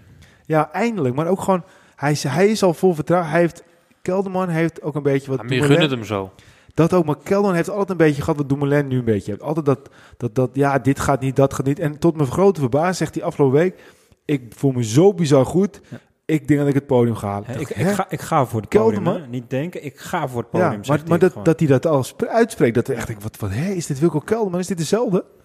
Ja. Misschien heeft die, die transfer naar Bora hem zo bevrijd, dat hij gewoon daar zo lekker relaxed rondrijdt. En hij rijdt gewoon op kop. En uiteindelijk, doordat er een motor bleef met een camera bij eh Yates en eentje bij eh, eh, Thomas, zie je gewoon op een gegeven moment helemaal niks. Het was wel slecht eh, camerawerk als je het zo bekijkt. Maar inderdaad, we wisten helemaal niks. Ik had Nee. gelukkig Pro Cycling Stats ook nog aanstaan. Dus daar kon je wel de hele tijd zien dat hij... hij reed iedere keer met 10 seconden voor de, de grote favorieten, zeg maar, allemaal. Voor zover er nog grote favorieten in de Ja. groep zitten. Want de meeste zijn al afgevallen. Maar het, het, was, het was maar een klein gaatje. hè. Maar ja, als je naar de televisiebeelden... We wisten helemaal niks. Nee, en als je dan op een gegeven moment eh, was uh, Caicedo weggegaan bij, eh, bij Visconti. Ehm, en dan zit Van Hoeken daar nog achter. Op een gegeven moment zie je Caicedo in beeld komen. Die was natuurlijk al in beeld, die wint. Visconti komt er achteraan, komt Van Hoeken. En dan denk je, zo, die Van Hoeken heeft ook goed gereden, zeg. Je had heel goed gereden. En dan komt om de hoek Kelderman. Kelderman. En dan denk je, oké, hoeveel seconden heeft hij dan? En dan komt daarna eigenlijk het groepje waar ik moet zeggen dat ik Nibali, en dat is dan ook het eh, initiatief, maar ik moet ook zeggen dat Nibali Ja. boven verwachting reed. Want hij was de laatste tijd toch op WK Ja, en had het koersen niet heel goed. Ik had niets verwacht, maar toch komt hij dan weer uiteindelijk bovendrijven. Potso Vivo reed ook heel goed. Echt, Vivo eh, reed heel goed, ja. Eh, en ik moet toch zeggen dat als je dan, eh, eh, dan Nibali dus ziet rijden, met Vogelsang en met Potso Vivo, dan, dan staat hij er toch weer. Wel van dat groepje, buiten Kelderman dan, vond ik wel Vogelsang ook echt indruk maken. Ja. Kruiswijk net niet. Die verliest vijf seconden, maar ook niet slecht. Want die moet toch ook een beetje zijn ritme zien te pakken. Ja. Ik moet wel over Kruiswijk zeggen, wat hij vandaag heeft laten zien... en met het afhaken van Thomas en, en Yates... is Kruiswijk bij mij wel echt eh, gigantisch gestegen eh, in de favoriete... eh, Ja? Ja. En waarom dan? Want uiteindelijk kon hij niet helemaal mee. Voor, het Giro had ik nog met twijfels. Weinig koersdagen, 60 koersdagen had hij maar gehad. Hij is gevallen. eh, hij kon wel zeggen, ik ben heel goed. Eh, ik heb Antoine Tolhoek in, eh in Medium horen roepen. Ik heb nog nooit zo'n goede Kruiswijk meegemaakt als nu. Maar goed, je moet het nog maar wel eens laten zien. Weinig koersdagen, dus dan, ja, je moet wel dat in de wedstrijd om kunnen zetten. Vandaag waren ze dus de hele tijd weer aan het springen. Nou, daar, daar is hij niet goed in. Hij moet zijn eigen tempo rijden. En dat deed hij ook. Hij is er gewoon vlak achter gefinished. Dat waren maar vier seconden of zo. Vijf. Vijf seconden. Achter de groep eh, met Nibali. En niet achter Precies. Kelderman. Kelderman Nee, verloor niet achter meer. eh, Nibali. Dus hij heeft vandaag gewoon eh, echt gewoon een hele goede etappe gereden. Alles staat heel dicht bij elkaar. En, en we weten allemaal, Kelderman groeit. Hij groeit, hij groeit. Hij heeft nog wat goed te maken.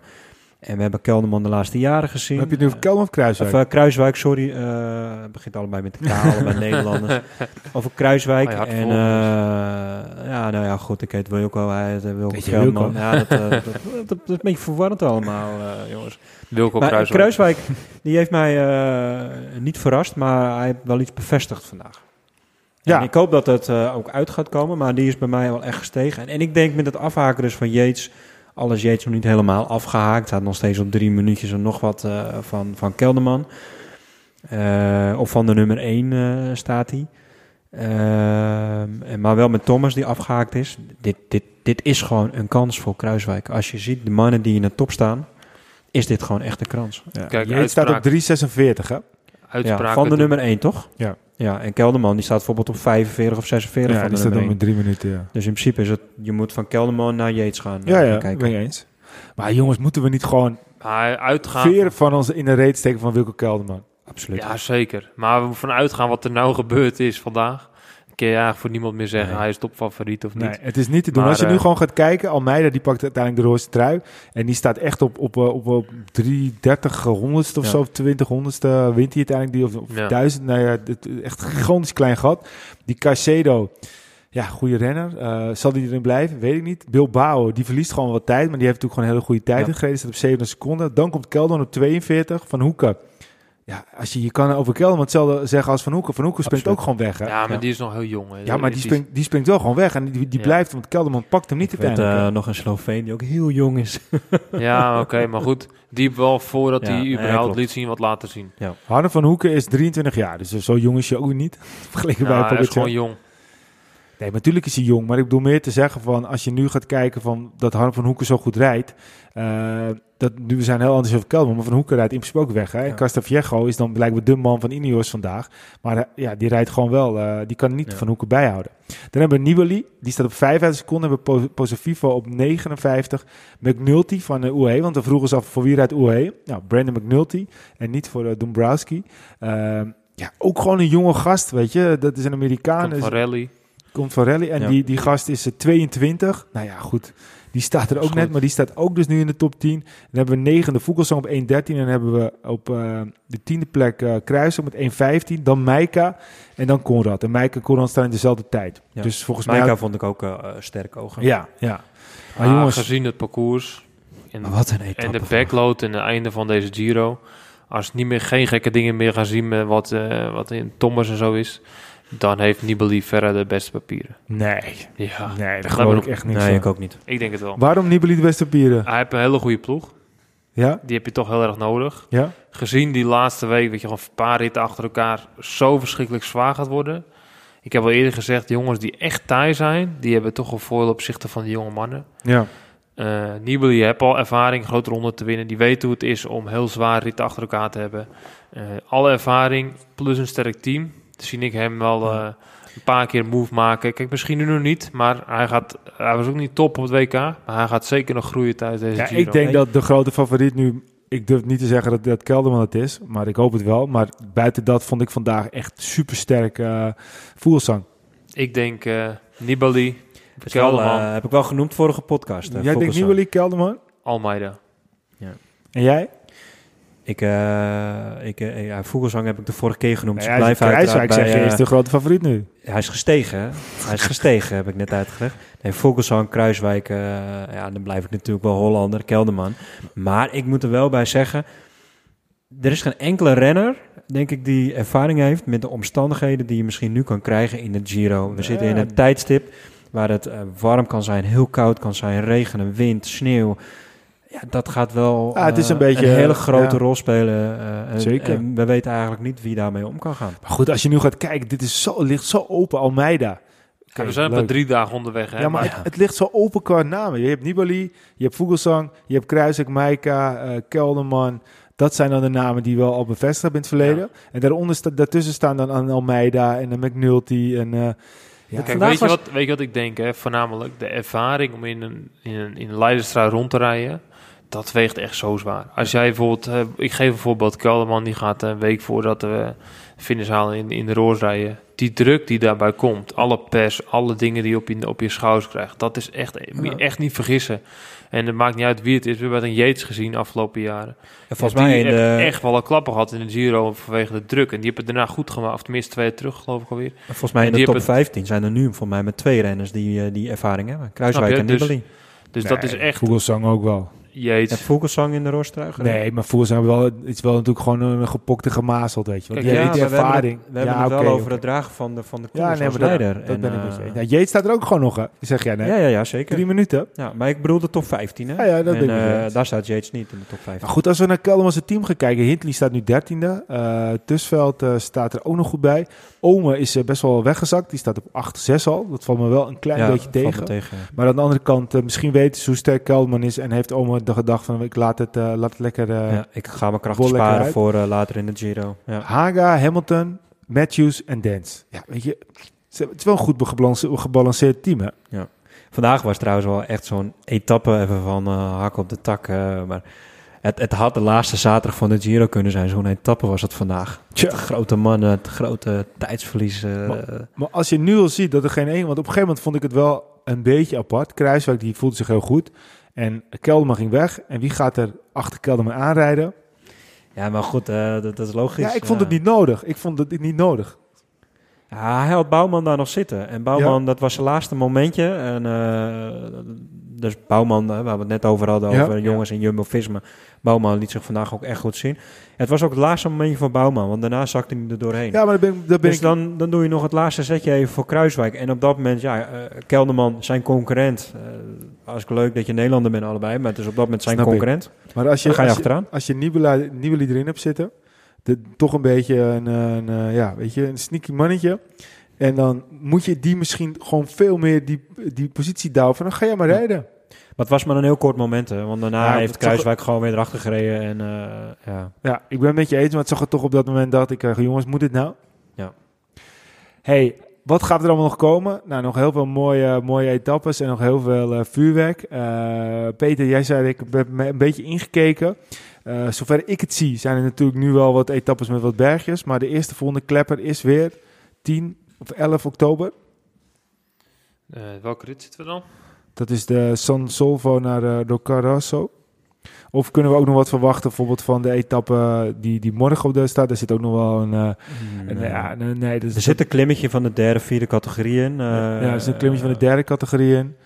Kijk, Ja, die van als- zondag, waar jij, wie die je net opnoemt, ja, die moet je zeker wel. eh, alleen hij is het relatief vroeg, maar uh, ja, we eind. eindigen wel uh, Eerste categorie. Ja, dat is die, dat, die ja, van dat is niet van zondag, toch? die rit Jawel. 5 is ook al lastig. Hè? Dan gaan we gewoon 22 lang Dat wou ik zeggen. klimmen, 6%. Rit 5, dat is de, de, de etappe van woensdag, is dat? En Ja. weet je wat me echt opvalt? Dat de etappes heel lang zijn. We hebben echt lange ritten, want die rit is gewoon 220 kilometer. En dan finish je op eh, 1200 meter hoogte, maar je gaat wel gewoon 22 kilometer klimmen. En dat is overmorgen. Ja, eh, dat is 5. Welke datum is dat uit ons hoofd? Overmorgen, dat is... 7 eh, oktober. 5, 7 oktober. Ja. Ja. dat is echt gewoon alweer een lastige rit. En dan, En dat is zo'n rit die iedereen dus onderschat. Hè? Iedereen denkt, eh, oh, dat eh, is een saaie Zeker. etappe, maar dit zou zomaar eens een etappe. Kijk, stel hè, het zou regenen en het is wat kouder. Ja, dan wordt het een epische etappe. Dat, Ja. dat- ja, wat Wilco zegt is wel goed. Hè? Want als het eh, wel bijvoorbeeld losgaat met sneeuw en dat soort toestanden, dan kan het zomaar ingekort worden of ritten eruit gehaald worden die misschien wel heel cruciaal gaan zijn. ja.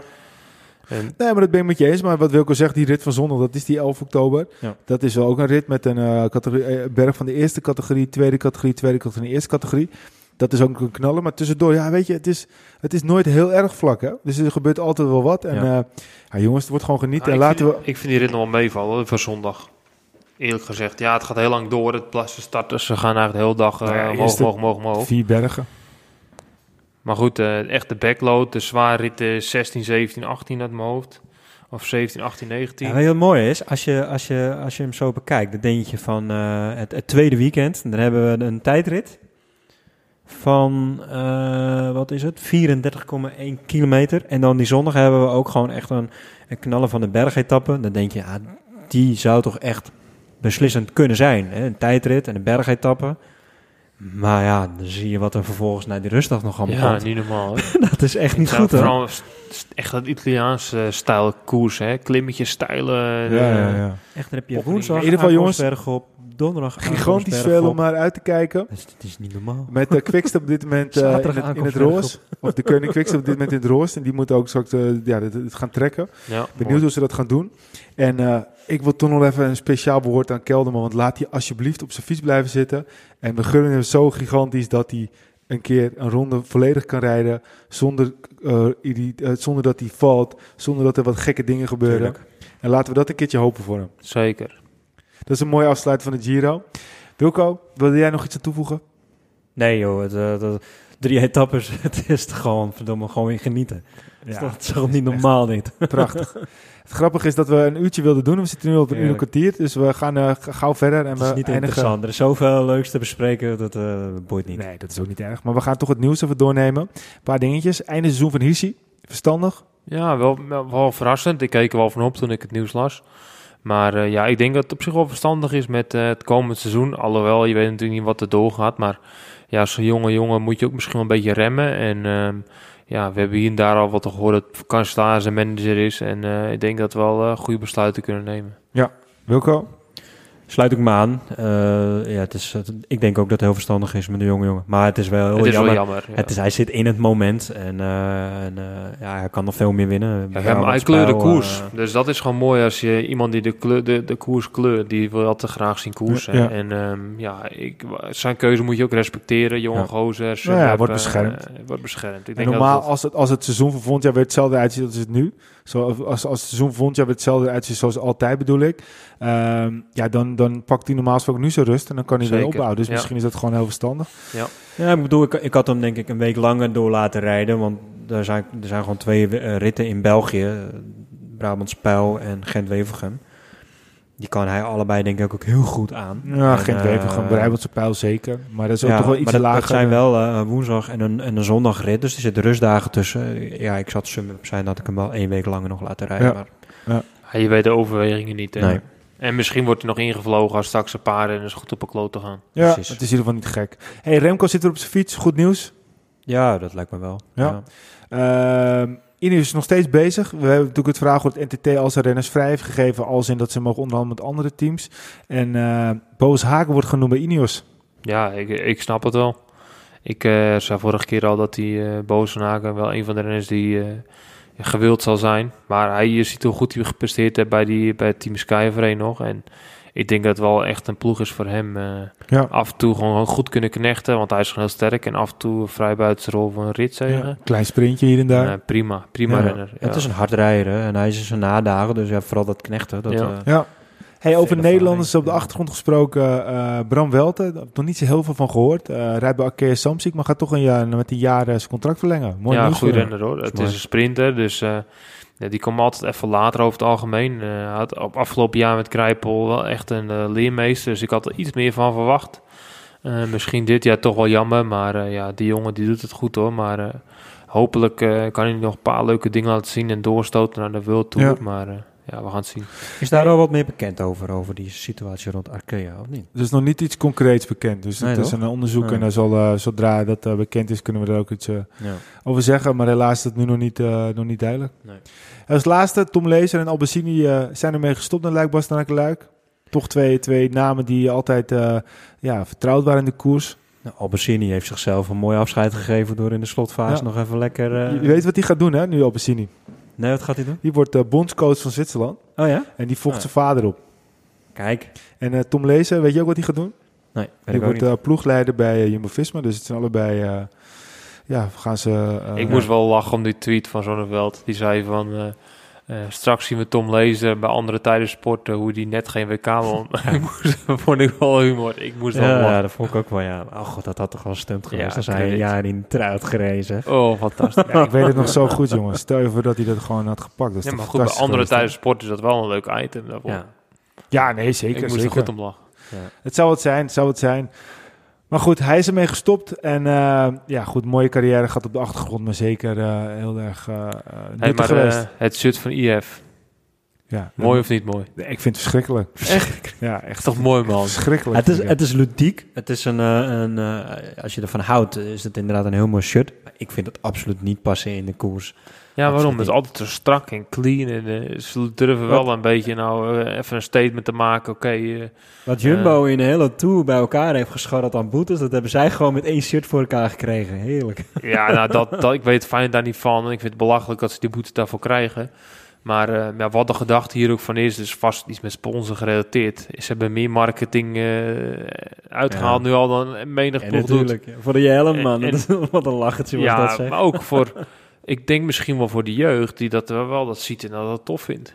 Dus je ja, gaat wel, als het ergens ga je toch alweer een stukje goed wil krijgen. En ja, ik heb een klein beetje, ik wist niet wat het bedrijf was, eh Palace. Eh, ik heb al even gekeken, ik vond het super gaaf. Ja. Je- die maar grote winkels in Londen, Dubai, weet ik veel. Zoals je York. zegt, voor de jeugd, zeg maar, die, die, die ziet, nou ja, je hoeft niet altijd in een Jumbo-Visma eh, je shirtje wat dan ook. Je kan jezelf ook gewoon gigagaaf laten stijlen en, en, en op die manier de weg eh, ja, ik vond het wel, eh, het ik vond het gewaagd. is het wel... eh, Michiel had wijze mond, die wil niet Nou ja, wel weet je, weet, je, weet je wat het, wat het is? Kijk, ik denk dat het eh, een hele slimme marketing stunt is. Ja. En eh, ook eh, in, de, in, de, in de skatehoek, want het is een skateboardmerk. eh skateboardmerk, waar, wat het van oorsprong is. Ja. En eh, ja, weet je, dat, dat is het altijd wat schreeuwiger. Maar als gewoon puur de vraag is, vind je het mooi? Nee, ik vind het niet mooi. Maar het zal best wel de toekomst zijn. En IF heeft die lijn natuurlijk al ingezet met het roze shirt, eh, met Rafa, wat ze natuurlijk hebben. En het zou best wel kunnen dat dit ook weer populair wordt. Alleen vind ik het mooi, ik vind het niet mooi. Want ik hou meer van, eh, van een, eh, een stijlvol Ja. shirt. Eh, maar ja, dat het de jeugd op deze manier raakt. voor mij was er, ik moet even goed nadenken wie er dan zei. Volgens mij was het Kevin die in Twitter uitgooide. En die zei dus dat een van zijn kinderen zijn vader op attendeerde. hey pap, heb je dit shirt al gezien? Nou, dat is precies wat ze willen bereiken. De jeugd en het dat dus. wielrennen krijgen. En dat is dan wel gelukt. Maar heeft het de toekomst? Nee, ik denk het niet. Nou ja, dat, dat weet je niet. dat hoop ik niet, maar dat misschien wel. Misschien wordt er wel veel meer van dit Wij soort worden ook dan ouder, hè? normale shirts. Ja, denk ik. Maar goed, als jij, als jij moet, op een gegeven moment moet kiezen en je hebt een normaal shirt en je wilt dit shirt en dit is een, een, eh, een eh, special edition, misschien zou ik wel zeggen, ja, doe me die maar dan. Ik denk als jij bij EF had gereden, dat je dit shirt toch even net anders had bewaard dan een ander shirt. Ja, zeker. Ja, omdat hij waarschijnlijk dus... Ja, wordt geld waard. ja. Net als de... de Net als een vroeger toch, leiderstrijd. ja, vroeger heet tot de Tour de Trump. Ik moet de hele tijd ook denken, vandaag reed er ook zo'n kleine Ecuador, Ecuador kwam toch, Ja, die ja, ja. jongen, dat, dat was net kwak. Je hebt kwik, kwek, eh, kwak en hij was dan kwak. zo'n klein mannetje. ja, en, en toen reed hij reed nog in de, in de, de van Ecuador. ja, weet ik, Maar maar het is een klein wel- mannetje. Nu hebben we het erover, maar het is toch wel wat. Zo'n Carapaz, vorig jaar die wint gewoon de Giro. Nu zo'n Ja. Ecuadoriaanse eh, kampioentje die Ja. ook eh, daar komt. Ja, Die wint gewoon etappen, weet je, ja. Ja, dat is goed. Ja, Uiteindelijk doen oké, ze het- dit is wel eh, gewoon twee, twee man uit één zo'n land. Hè. Bijvoorbeeld Chili of weet ik veel wat voor landen daar, eh, die zie je niet. Nee, maar Argentinië ja. of Ze zijn heel erg Venezuela. gefocust op Colombia, dat is wel waar. Ja, maar, Maar het is goed. ze Ja, winnen maar wel. ontwikkeling eh, door heel de wereld, dat gaat goed. Eh, Slovenië inderdaad en, en- en nu Ecuador. Eh, Ja. Dat is hartstikke goed om te zien. Dat tijd Zeker. voor een Chinees of zo, of een Japan. Nou ja, jij benoemt het. Ik wilde het net zeggen. Het zou mooi zijn als er vanuit Azië ook wat meer op zou komen. Dat er nog breder getrokken wordt. Of een Ja. Keniaan die een Ja. keer... Ja, nou ja, ik zit genoeg Nou duurvermogen ja, in. Keniaan allemaal. Hè? Hey jongens, we gaan het afsluiten. We komen zeker weer snel terug, want er gaat veel gebeuren de komende tijd. Peter, laatste woord. ja, was leuk weer. Top. Wilco, ja, jongen. heb je inmiddels de aflevering van eh Chateau Plank het af? Ja, nou ja, man, ik ben al met aflevering 2 begonnen. Was die leuk? Ja, dat is, dat is wel leuk hoor. Ja. Ja. Ik Ja. vind het toch wel grappig dat jij hier gewoon zit te Netflix terwijl wij een, eh, serieuze podcast opnemen. Bewijs maar, hè. een man kan gewoon eh, twee koersen kijken, Chateau Plankaart, een podcast, eh, alles kan. Ja, man kan gewoon meer dingen. Jongens, we, we- ja, maar we- de komende tijd hebben we zoveel eh, koersen. Ik zat, ik zat net eventjes ook eh, de kalender te kijken. Maar beseffen jullie dat Gent-Wevelgem, waarschijnlijk zit Thijs Sonneveld al heel lang op de bank met een, een joekel van een weet ik het allemaal in zijn broek. Het, het moment van Gent-Wevelgem, jongens, dat, dat, dat, dat, dat zit nu gewoon in de herfst. Met regen, met wind. Zeker. Hebben jullie er al eens over nagedacht? Ik ben, niet zo, daar- ik ben niet zo fan van Gent-Wevergem, eerlijk gezegd. Hoor. Ja, maar nu wel. Als je weet wat voor weer... Als je Ik ik vind trouwens- kijkt, dat is... Ah, man. Ik vind de, de, de, de, de Brabantse Pijl dat wel een mooie koers. Dat is wel iets eh, kleinere jongens die Maar ook ik vind vaak ze daar- altijd mooi hoor. Maar eh, ja, dan ga je toch met in geen twijfel door de moer heen. De moer is toch wel Ja, een maar het beetje... eindigt altijd op een sprintje, dat vind ik er niet leuk aan. Nou ja, dat... Ja, maar goed, het is wel koers. Ja? Ja, het is wel koers hoor. Keihard afzien. en, Ik hoop dat er heel veel eh, wind staat. Dan gaat er gewoon waaiers weer. Ja. Ik, hoop het, ik hoop dat jullie eh, mijn eh, eh, onjuistheid bewijzen. En dat is een mooi, zoveel koers. Je gaat van de hak op de tak. Ik, ik heb het nu over Gent-Wevelgem. maar Ik kijk ook alweer uit naar de komende dagen van het Giro. En ik kijk ook uit naar Parijs-Roubaix, jongen. En, eh, Het blijft, heilige, het blijft raar dat Lombardije gewoon al geweest is. Hè? ja, en de heilige graal Ja. van het eh, wielrennen komt eraan bijna. Zullen we dat bijna nog vergeten ook, de Ronde van Vlaanderen. Ja, als het allemaal doorgaat. En ik kijk al uit naar die Ja. documentaire na de Ronde van Vlaanderen. Want wat heb ik genoten in toen het volle bak eh, eerste de golf coronatijd was. Heb ik al die wielendocumentaires teruggekeken. Ja. En die, die, die documentaires die er gemaakt worden over de Ronde van Vlaanderen. Ja. Dat vond ik echt zo bizar genieten. Is wel mooi, hè? Het is goed in elkaar gezet. We hebben ook in de wandelgangen gehoord dat eh Jumbo-Visma toch ook een documentaire van de Tour Ja. heeft gemaakt. Ja, zeker. Ik ben ook benieuwd. Ja, Waar het me ook, komt. eh, ook dat, ja. Jongens, we gaan afsluiten. We hebben genoeg eh, om over te praten de komende weken. Zeker. Bedankt voor het luisteren. Volg ons op Facebook, facebook.com slash Arrière de la Course, Twitter, Arrière C, Instagram, podcast Arrière de la Course. En ga ook eens kijken op onze website www.arrièredelacourse.nl. Bedankt voor het luisteren en tot de volgende Arrière de la Course.